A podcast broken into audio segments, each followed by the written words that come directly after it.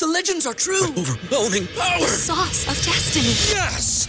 The most legendary sauce has arrived as McDonald's transforms into the anime world of WcDonald's. The greatest flavors unite in all new savory chili McDonald's sauce to make your 10-piece WcNuggets, fries, and Sprite ultra powerful. Unlock manga comics with every meal and sit down for a new anime short every week only at WcDonald's. Ba-da-ba-ba-ba, go! At participating McDonald's for a limited time while supplies last. At Parker, our purpose is simple.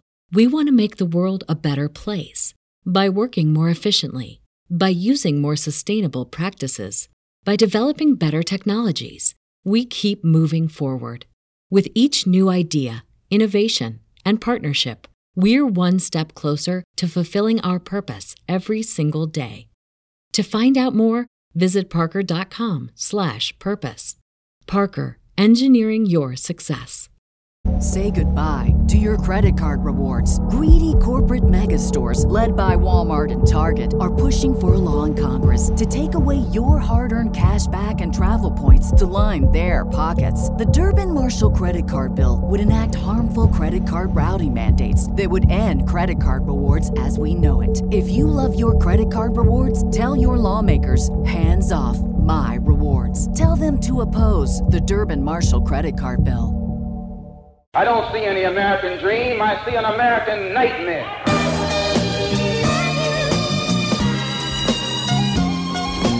We never initiate any violence upon anyone. But if anyone attacks us, we reserve the right to defend ourselves.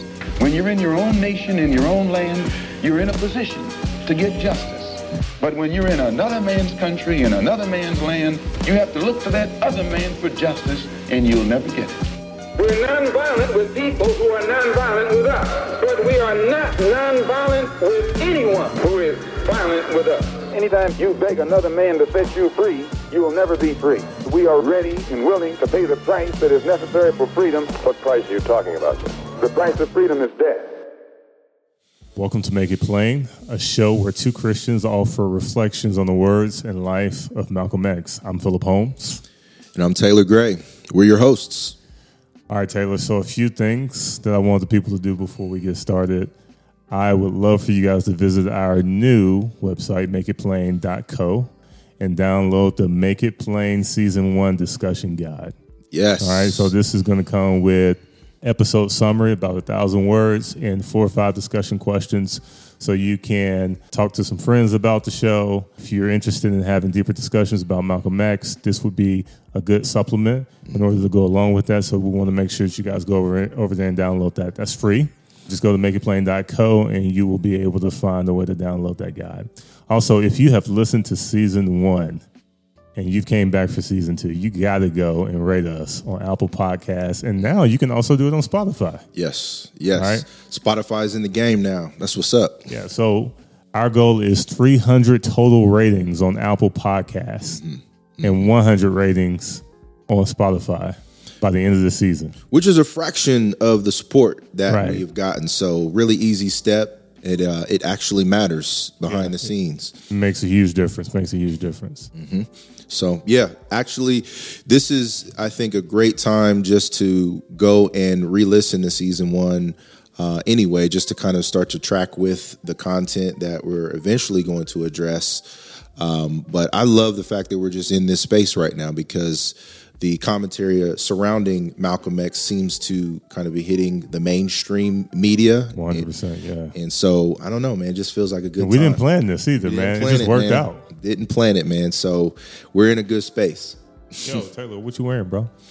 Oh yeah. Um, also, we have we upgraded our merch. So I am currently sporting. You know, I told everyone in season one just about the the fact that you would see Malcolm as a dignified character, as a person who wore glasses. You know, so you know I love this this graphic, this image, this branding is so dope to me. So I want you guys to actually check out all of the new merch that we have. We've got coffee mugs as well that we're going to be sporting through the duration of this episode here. Just don't ask what's in my mug. No,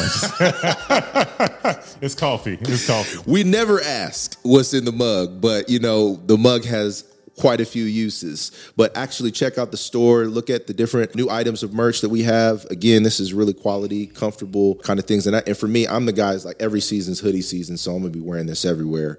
Want to make sure you go check that out. Yeah, man. So, yo, let's dive into the first episode of season two. Taylor, you ready for this? I am absolutely ready for this. Yes. All right, let me read this quote and then I want you to respond. We won't organize any black man to be a Democrat or Republican because both of them have sold us out. Both of them have sold us out. Both parties have sold us out. Both parties are racist, and the Democrat Party is more racist than the Republican Party. Mm. Go ahead, Taylor. Listen, man. Preach to us. he was already preaching it, and that quote is an excerpt from um, one of his more popular speeches, the ballot or the bullet speech. Yep. And this was a sentiment he was conveying in a church. You know, this is up in Michigan, and it was kind of an ecumenical gathering. So there were some other speakers there, some other community leaders there who he addresses at the beginning of the speeches those who don't necessarily agree with him and maybe just don't agree with one another. So in you you see in this quote just the polarization mm-hmm. in and of itself. You can probably feel that just from what's being said. So we want to just kind of start out by saying everybody was angry. you know, right. this is not an attempt to curry favor or curry favor from people just out the gate. And he has kind of numerous touch points throughout the speech that would uh, awaken a sentiment like this. So I'll just say flat out, out the gate, I agree with him. You know, mm-hmm. I agree with what he's saying. I agree with what he is he is ultimately trying to challenge in the way that we interpret our political system. And there are many reasons to agree with that outside of just the sensationalization of the content in the words that he's saying. If you sit down and you look at American history, if you've engaged in the political system, even recently, you may find yourself struggling to align with either side. And particularly if you're a black person, you're trying to find out where your political identity is. He just kind of cut across the field and just addressed it, I think, from a historical perspective. And also in that moment, as much as it was risky for him to say that, he believed he was giving black people the information they needed in order to participate honestly with the political process. So, all in all, I agree with what he's saying. Well, I guess unpack a little bit like the context of this time because I mean, this is this is something that you won't hear very many mainstream black activists saying. Sure. And Malcolm was as mainstream as it got in the '60s, apart from King, right? Yeah. I mean, he was. He, it was. It was Malcolm or Martin, right? Yeah. Who's whose whose side are you on? Whose philosophy do you follow? And for him to be saying something as polarizing as this, but part of it is because Malcolm didn't accept the norm, right? Mm-hmm. He didn't accept the comfortable, the easy narrative. Right. Every time I, I talk to people today, and you know, especially as a libertarian, right? Hmm. They just basically like, well, you're just not participating in American politics. yeah. Essentially, because if you're a libertarian, then that means that you know, blah blah. You you're not really, and the third party would never work, and you know, all this other stuff. Yeah. But Malcolm was bold enough to actually challenge the the structure, the yeah. the institution, the status quo. Yes. Right. Yes. And I think this is part part of the issues that I see in much of public thought. We feel like we got to choose a side. Yeah, and and I think in what he's saying, it's not about checking out from the political process. It's about engaging honestly with what we're what we're actually encountering. You know, the positions that are out there, the way that that campaigning works, and some of the strategy associated with that, different community blocks that you're trying to garner support from. All of that is is viewable, but a lot of times what we're we're trying to see more clearly is the character of the candidates, the character of even the positions that people take, like the integrity behind them. And Malcolm was kind of just cutting across the field and saying, listen, I want you to see these people for who they really are. I want you to see these political platforms for who they are. You know, they don't care about you. You know, at the mm-hmm. end of the day, I don't want you to to feel like this is a decision that aligns with your core interests, your your core interests, or even your identity necessarily. This is who they are. And that's why I agree with him. Is it's not to say you can't engage from a place of trying to accomplish your agenda or some things that may benefit your community. Mm-hmm. But don't act like they love you and care about you and they want you to come over their house for dinner or you are going to go over their house for dinner. Mm-hmm. Actually engage with the system and the society for what it is. Yeah, I think, and I, want to go a little bit deeper because a part of the problem that I see as well, you know, Malcolm had an uncanny ability to think mm-hmm. clearly mm-hmm. and to and to just kind of cut through the facades, to cut mm-hmm. through the sort of you know pomp and circumstance of of, uh, of political society and all that. Malcolm didn't just look at what people were saying. He looked at the motivations behind what they were saying, and he also looked at the outcomes. Right. So Malcolm is is not going to keep believing you if you just keep lying to him over and over and over and over Yeah. again. And and remember, Malcolm was an extremely educated man. He was informally educated. Um, so we we we may even at some point talk about one of his quotes where he talks about my university was basically books. Yeah. Right. Yeah. This is this is where Prison. I learned. Yeah. This Yeah. is where I learned to think. This is where I gained knowledge and understanding about the world. Malcolm also had uh, a certain level of street sense as well. Yep. Because Malcolm, you know, he he was a criminal before. He went to jail. Malcolm also. And we've I've mentioned this in the past, but I, think that this cannot go unnoticed or or overlooked. Malcolm had a very good grasp of white America Yeah. because he Yeah. had had the opportunity, unlike somebody like King, Mm-hmm. right, more or less, Malcolm actually had the opportunity to interact with white people way more often. He dated a white girl, you know, basically in jail, partially as a result of that relationship and, and some other criminal activity as well. So Malcolm had spent a lot of time studying the culture of white people, right, Yeah. of white America From a different lens. from a different lens. Yeah, yeah. So he so and he knew and he knew also what they did in secret. If you read his his autobiography, he would talk about how the businessman would leave home early to go to work, would basically drop by their work, drop their stuff stuff off, and basically go downtown, Man. basically lay with prostitutes, right? And then get be back at work by eight a.m., nine a.m. and wives just assuming that they're working from sun up to sun sundown. So there, there's this insight that Malcolm had on America, and so I think that when you look at these particular quotes, they're not just coming out of a guy who who sees a problem and is just saying, "I don't want to participate." To your point, Right. right? Yeah. Yeah. So, so yeah, you can't trust them. You can't trust. This was not apathy at work. Yeah. This was a keen insight that he had into the political process. He had watched the outcomes. He had been hustled enough, and he was like, you know what? Enough is enough. Yeah. We're going to build our own thing. Right. Yeah. We're going to make them start responding on and acting on our terms. Yes. Right. Instead Yes. of taking whatever it is that they give us, because Malcolm knew that that Democrats and Republicans were giving black people the scraps, but but he said, listen. Ultimately, whoever we go out for, that's who wins.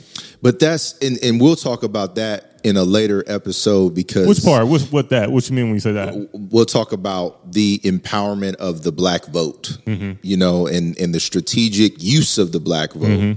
But isn't that isn't that what he talks about in this particular same speech? speech. Same speech. okay. Okay. speech. Yeah, I mean, there's just so much in the speech to unpack. But to your point about Malcolm's lens and his experience in that world of you know prostitution and and all of that, where Mm-hmm. he he specifically had gained a name and a reputation and Mm-hmm. access to certain relationships, he was interacting with clients who were powerful members of society. Right. They were politicians, business leaders, all those different people who were living this life in the shadows. So it, it's almost like, it, to sum up, when he talks about it in the book, is you see who a person really is under those circumstances, and kind of like the vile nature of you know what gets exposed in those kinds of environments. So seeing those people and bringing that experience to bear in a speech like this it gives him even more credibility because he's not just trying to to gossip and just tell lewd information just from a, a personal opinion standpoint, he's trying to say like, hey, listen, if you're going to engage with this person who who uh, presents themselves as favorable to you, know who they are, know exactly who you're actually dealing with and what they think of you, Yeah. and and that's. I think an empowering strategy to political participation because then you can't be bought by sentiment and symbolism, mm-hmm. which is what he was just like, no, we don't need more mm-hmm. symbol. We need real formative action that can be measured in a way that benefits our community. And, you know, and something else about the way this is being presented is again like Malcolm at at one point this is later in his life. Right. At one point, he could have been lumped in with the separatist crowd, mm-hmm. the ones who did say we need to check out from American society. Right. This speech was actually a representation of his evolution in perspective to mm-hmm. say you should participate in the political Right, process. right. He was actually making a case for it, Yep. for voting, for getting involved, which And that's what made him so dangerous. exactly, exactly. Right, because he he was actually encouraging people, don't be apathetic, don't Yes. check out, because that's that's that's what the powers that be wanted them to do. yes, right? Uh, yes. You know, every every time when the political season comes up and everybody starts claiming who's the Christian party and Yeah, man. and all that stuff, I always think about one of the sermons that my former pastor, Pastor Mike Campbell, preached, working through the book of Joshua during the season, and of course, you know, Joshua. I think it's chapter five, verse thirteen. So when Joshua was by Jericho, he lifted up his eyes and looked, and behold, a man was standing before him with his drawn uh, sword in his hand. And Joshua went to him and said to him, Are you for us or for our adversaries? And he said, No. he said, No. no, But I, am the commander of the army of the Lord. ca- he's like, Whose side you on? Neither. that question's too low. Yeah. I, I'm I'm coming from a, a. I have nothing to do with these affairs. Yeah. there's a higher And- what answer. But but think about that though. Like, mm-hmm. this is like God's people. Yeah. Yeah. The agenda is in a different place. That's and again that that's something that I think he was trying to use to galvanize black people is to mm-hmm. say we're not just limited to a reactionary response to our conditions. Mm-hmm. We can actually set the agenda. Mm-hmm. We can set the standard and say no, we're not just going to take the scraps to your earlier point. Yep. And Martin, I think, had a little bit. And you know, I don't want to say because you know it's funny you bring up. You know, Malcolm had dated a white woman. Martin did too, but under different circumstances. This was in his, Right. his college years. Right. Malcolm had not attended any kind of academic Mm-hmm. institution on the path to becoming a leader and a voice. But these experiences drive your your capacity to engage with broader society. Mm-hmm. And I think Martin was a little bit more skilled in the in maybe some of the political language and some of the ways you have to navigate power circles that allow you to be palatable.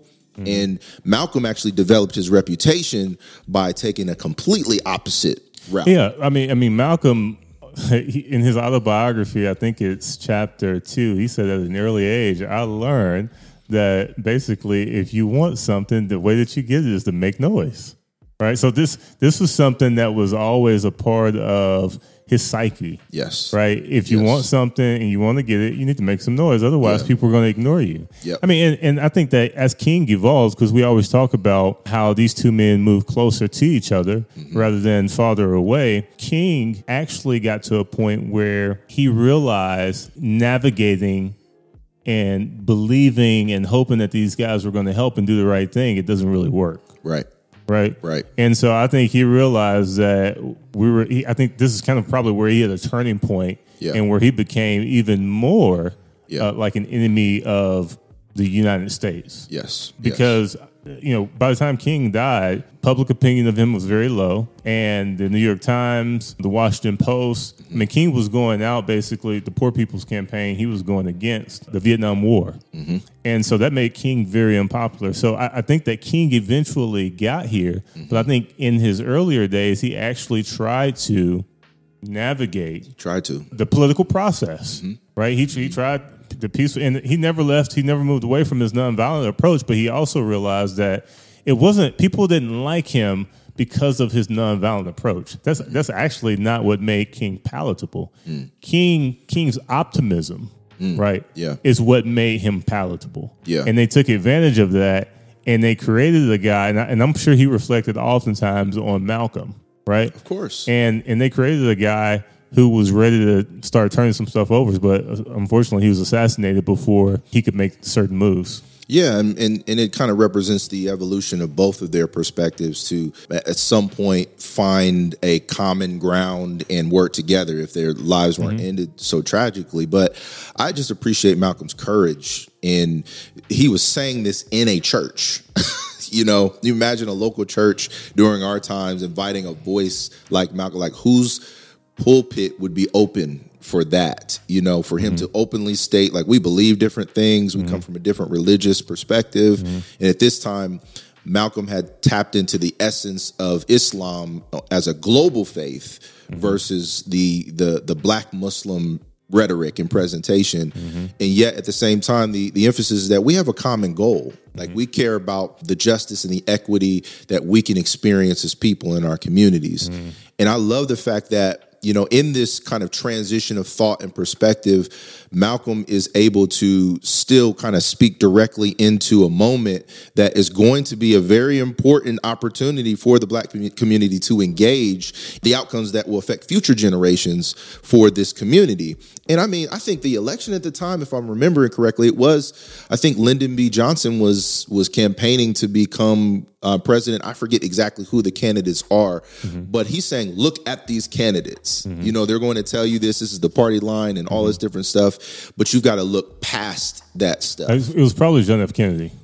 Okay, maybe it was. We we we will make sure we know the next time we get on. No, this. I think you're right. I think it was Lyndon B. Johnson because I think maybe John F. Kennedy had already gotten assassinated at this point. Yeah, yeah, he was Yep. past that. He And then that. and then I think Lyndon B. Johnson was John F. Kennedy's vice president. I want to say, and he was probably campaigning for reelection. Well, he's he's making everyone look at these candidates and say, "Listen, this is what they're telling you, and this is what they have done."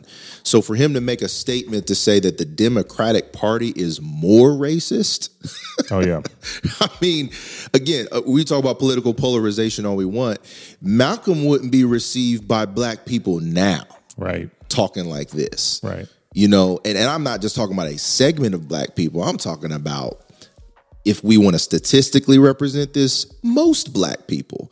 You know, like the Democratic Party is where President Obama emerged from. Mm-hmm. So you can't be talking like this and get universal support from black people in such a way that that's represented in the energy at the polls Yeah.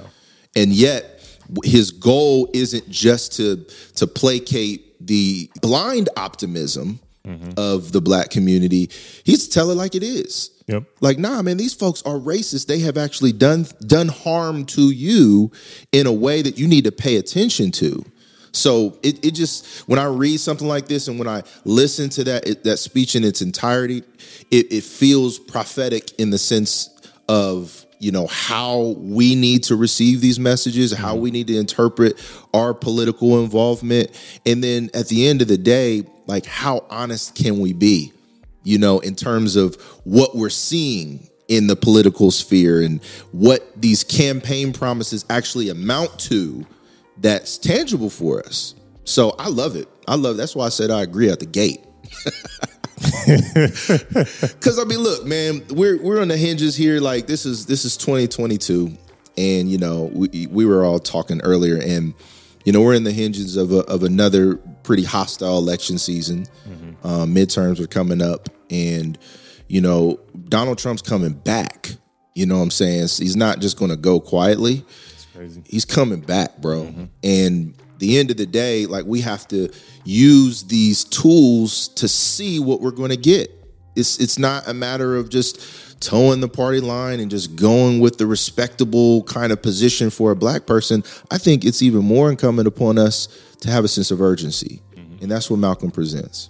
Yeah, I think it's I think it's so difficult at this point for people to even think about engaging or voting for a party that is not Democrat.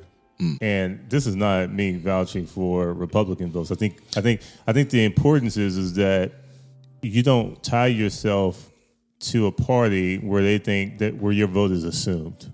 That's exactly what just That's- happened. that's- yep. And and I get there's circumstantial Because reasons. what did what did Joe Biden say? Man, he said a lot, bro.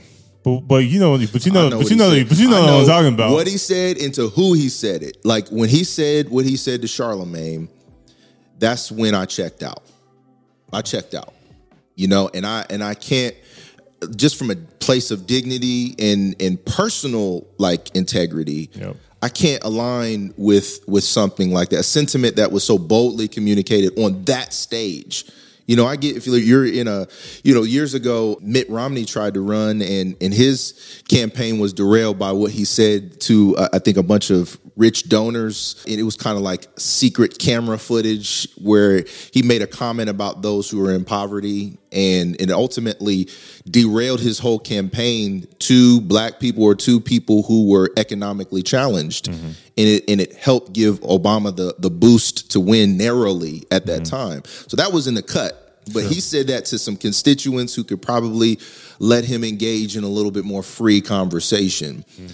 Man, this man Joe Biden got on the Breakfast Club, That's, that's, told that's- Charlamagne to his grill, "You ain't black if you if you vote for anybody but me." we call that audacity. Some people call that white dacity. we can't take that, man. We can't we can't just accept that. Like the thing with with Donald Trump that um, I think many of us and and and this this is kind of like maybe some of the third level conversation many of us are having in the community is um, the appreciation that you can have for knowing where Donald Trump stands. You know, he speaks honestly and he speaks in in a way where it's it's not he doesn't have the skill to hide who he is. Right. And I would rather engage with somebody who's going to t- even if I disagree, I'd rather see you for who you are and have the opportunity to engage honestly with what you present to me than you wearing five costumes and dancing a jig in front of me and putting hot sauce in your purse and then trying to just garner my affections for the purposes of hopefully doing something beneficial for me. But then when we look back and it's not being done, we as a community have to do better at Man, when you said the hot sauce in the purse, that just that messed Bro. me up. I remember that, and I'm like, bro, how? on the Breakfast Club again. How? And these are our platforms of media that we look to. And Like if you're, y'all not to hold Hillary accountable for that, then who's going to do it? Who's going to do it? yeah, like I'm yeah. So yeah, Malcolm is like, you know, he's talking to black people like, I know a lot of y'all don't like what I'm saying up in here, and this is all black people up in here. I'm gonna tell y'all right now, even those pe- people that y'all love so much, they racist. They're more racist. Bro, but I guess what I'm trying to wrap my mind around because I'm I'm trying to understand like why why we have the mentality that we have, and and how can we reverse engineer that, and and what's at the root of that, right? That what's what's making us more attracted to one one party that's that's simply like trying to appease us with these ex- external facades of blackness, right? And as if they can actually relate to our lives and our experiences when they mm-hmm. can't. yeah. But writing off almost, it doesn't even matter. Even some of the best Republicans, right? Because there, there are a few good ones. Mm-hmm. They will get written off simply for being associated with the party. Yep. And and I'm saying, like some something's wrong too when we we rather take the the the fake niceness Yeah. over the raw honesty because they don't believe we're gonna vote for them anyways, right? So Yeah. they're just gonna tell us like, and so I'm, I guess I'm trying to wrap my mind around that. Yeah. It's, I- like, it's how, hard. how do we understand that? Yeah, I mean, with nuance, you know, like we always talk about, like nuance isn't it, it isn't easily curated for branding purposes. You know, because the minute you build an audience, you could lose it because nuance requires you to take an honest look at everything. Right. You know, you can't you can build momentum behind an idea. Like for for instance, Malcolm X. A lot of of, of people in the black community could be so excited that we're talking about Malcolm X until we actually look at his words. Mm. You know, because we, we don't talk often about that chapter that wasn't included in the autobiography to the Negro. Oh yeah, we gotta talk about that chapter. we got to have a conversation about the chapter. hey, you know, and and that and that's going to hit home, you know, in a particular way to where you have to do some self-examination, some self-critique. And ultimately, again, like we, we always talk about, these are Christian reflections on on the life of of Malcolm X. If we look at a person, the person of Christ as a person in society, a person of reputation, he in many ways did the same thing. You know, he would say something to gather a large crowd, or he'd do something to curry favor from a range of people. And yet, when you you stood you stood with him long enough, or you listened to him long enough, he would say something that would scatter everyone, mm-hmm. or he would move to a different location, quite literally, and leave a bunch of people behind. Mm-hmm. So I think even as Christians, as as followers of Christ, we have to be careful with the the kind of celebritizing of Christianity to say it's just this overall agreeable message mm-hmm. that everybody can can get some sort of benefit and attraction to, you know, without the actual counting of the cost. Yeah. I think we have to look at the words of Jesus when we engage the political process in America. So, Yeah. what did he say? You know, of course, Jesus in this particular point is talking to his disciples and he's sending them out to actually preach preach God's word, to preach the gospel. But but here's what he tells them before he sends them out. He says, "Behold, I am sending you out as sheep in the midst of wolves, so be wise as serpents and innocent as doves."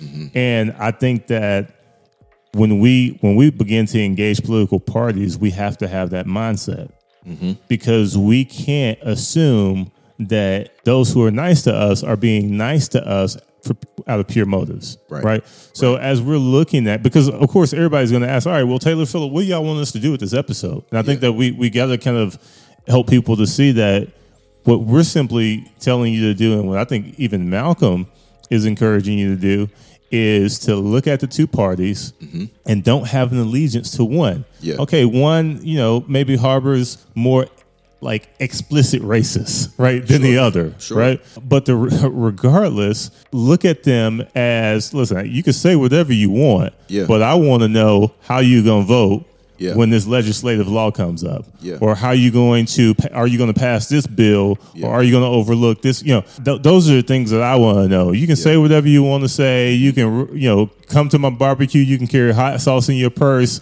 You can do whatever you want. But at the end of the day, all I care about are your actions. Or right? never come to the barbecue. never come to the And barbecue. just do what you said you were going to do. Yeah.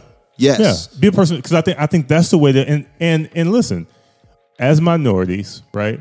We're operating out of a place of weakness, right? We don't have the financial capital uh, and power. Uh, we don't have the political. We do have the political power, but we don't. We haven't figured out how to leverage it as as a people, and that's essentially what we're talking about here, and what we're going to talk about more later on as we dive, if we get a chance to dive back into that speech.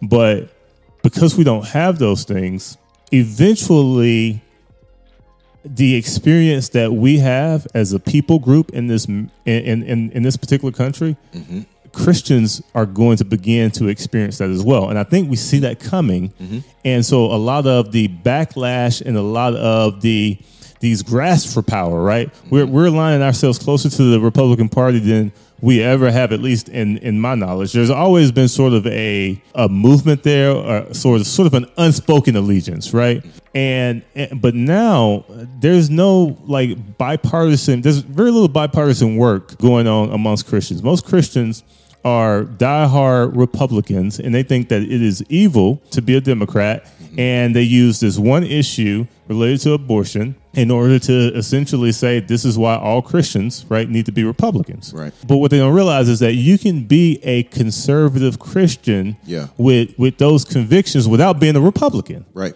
Right? Because you don't have to align yourself with a party. You vote based on the issues. Right. So if you know that this this particular judge, right, is going to have power in this particular area, but he doesn't have anything to do with abortion, but he would make a doggone good judge and he's a Democrat, Right. you vote for him. Right? And and and you but, but you know why we don't like that? Because that requires us to think. Nuance. It is easy to just say I'm going to vote one party up and down, right? Yep. But as soon as we have to think, as soon as we have to examine, as soon as uh, we we don't want to do that. Yep. And I think that's the biggest issues that we're seeing here. And I think Christians are eventually going to get to a place where they're going to have to start learning from people groups and minorities who have operated and navigated cultures out of a place of weakness. Mm. Because if we don't, mm. right, we're going to be in a place where we're, we're going to be in a very sad place. I don't know what exactly that's going to look like. As Christians, As be- Christians, okay. as Christians, yeah. we're going to be in a very, very sad place if we don't learn to start navigating, is essentially start being as as wise as serpents and as innocent as doves. Because I think a lot of the stuff that we're also getting involved with as a result of party allegiance, we're being compromised morally. Yeah. We are in a sad place. Yeah, yeah, Now. yeah. You're right. We're not getting there. We yeah, are. We're here. Uh, but Yeah. but to your earlier question, and, and, and I think you know we'll have more opportunity to, to unpack this in layers. Like, what is this? What is the thing that causes us, as particular, particularly as Black followers of Christ or, mm-hmm. or Black people, it causes us to to find ourselves in this position constantly, over and over mm-hmm. again. And, and for me, the the answer to that is a question of identity. You know, we don't know who we are. Mm-hmm. You know, we're, we're constantly contending with our identity and our place in this world, in this society. And since we don't have a clear sense of that, then we're kind of tossed to and fro by every wind of perspective and, mm-hmm. and doctrine instead of kind of being forged in who we are and not being moved in, in that regard. So we're going to have to continue to contend with that in, in this country, and it's complicated. Yeah. I think we've said enough. I think we got into enough trouble for this particular episode. Hey, Hey, bro, you know it's always a pleasure. Always. I'm looking forward to the next episode. It's Yes. going to be good. I think this is a really good start to season two. yes, agreed. Um, so, guys, stay tuned. It's going to be good. Thanks for tuning in to Make It Plain. For more resources related to Malcolm X, please visit our website, makeitplain.co, where you can subscribe to the show Apple, Stitcher, Spotify, Amazon, Radio Public, Google, or via your RSS feed and never miss a show.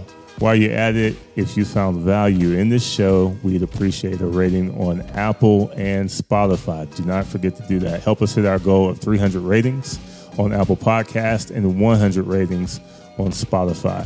You can also just simply share the podcast with a friend that you know might be encouraged or just might enjoy these reflections on Malcolm X. If you like our show, be sure to visit the website and download our free resource. Make It Plain Season 1 Reflection Guide, or Discussion Guide, rather. The Season 2 Discussion Guide is coming soon, so just be on the lookout for that. So join us next week as we continue our reflections on the words and life of Malcolm X. I'm Philip Holmes, I'm Taylor Gray. Go get you a hoodie. we'll see y'all next week. All right.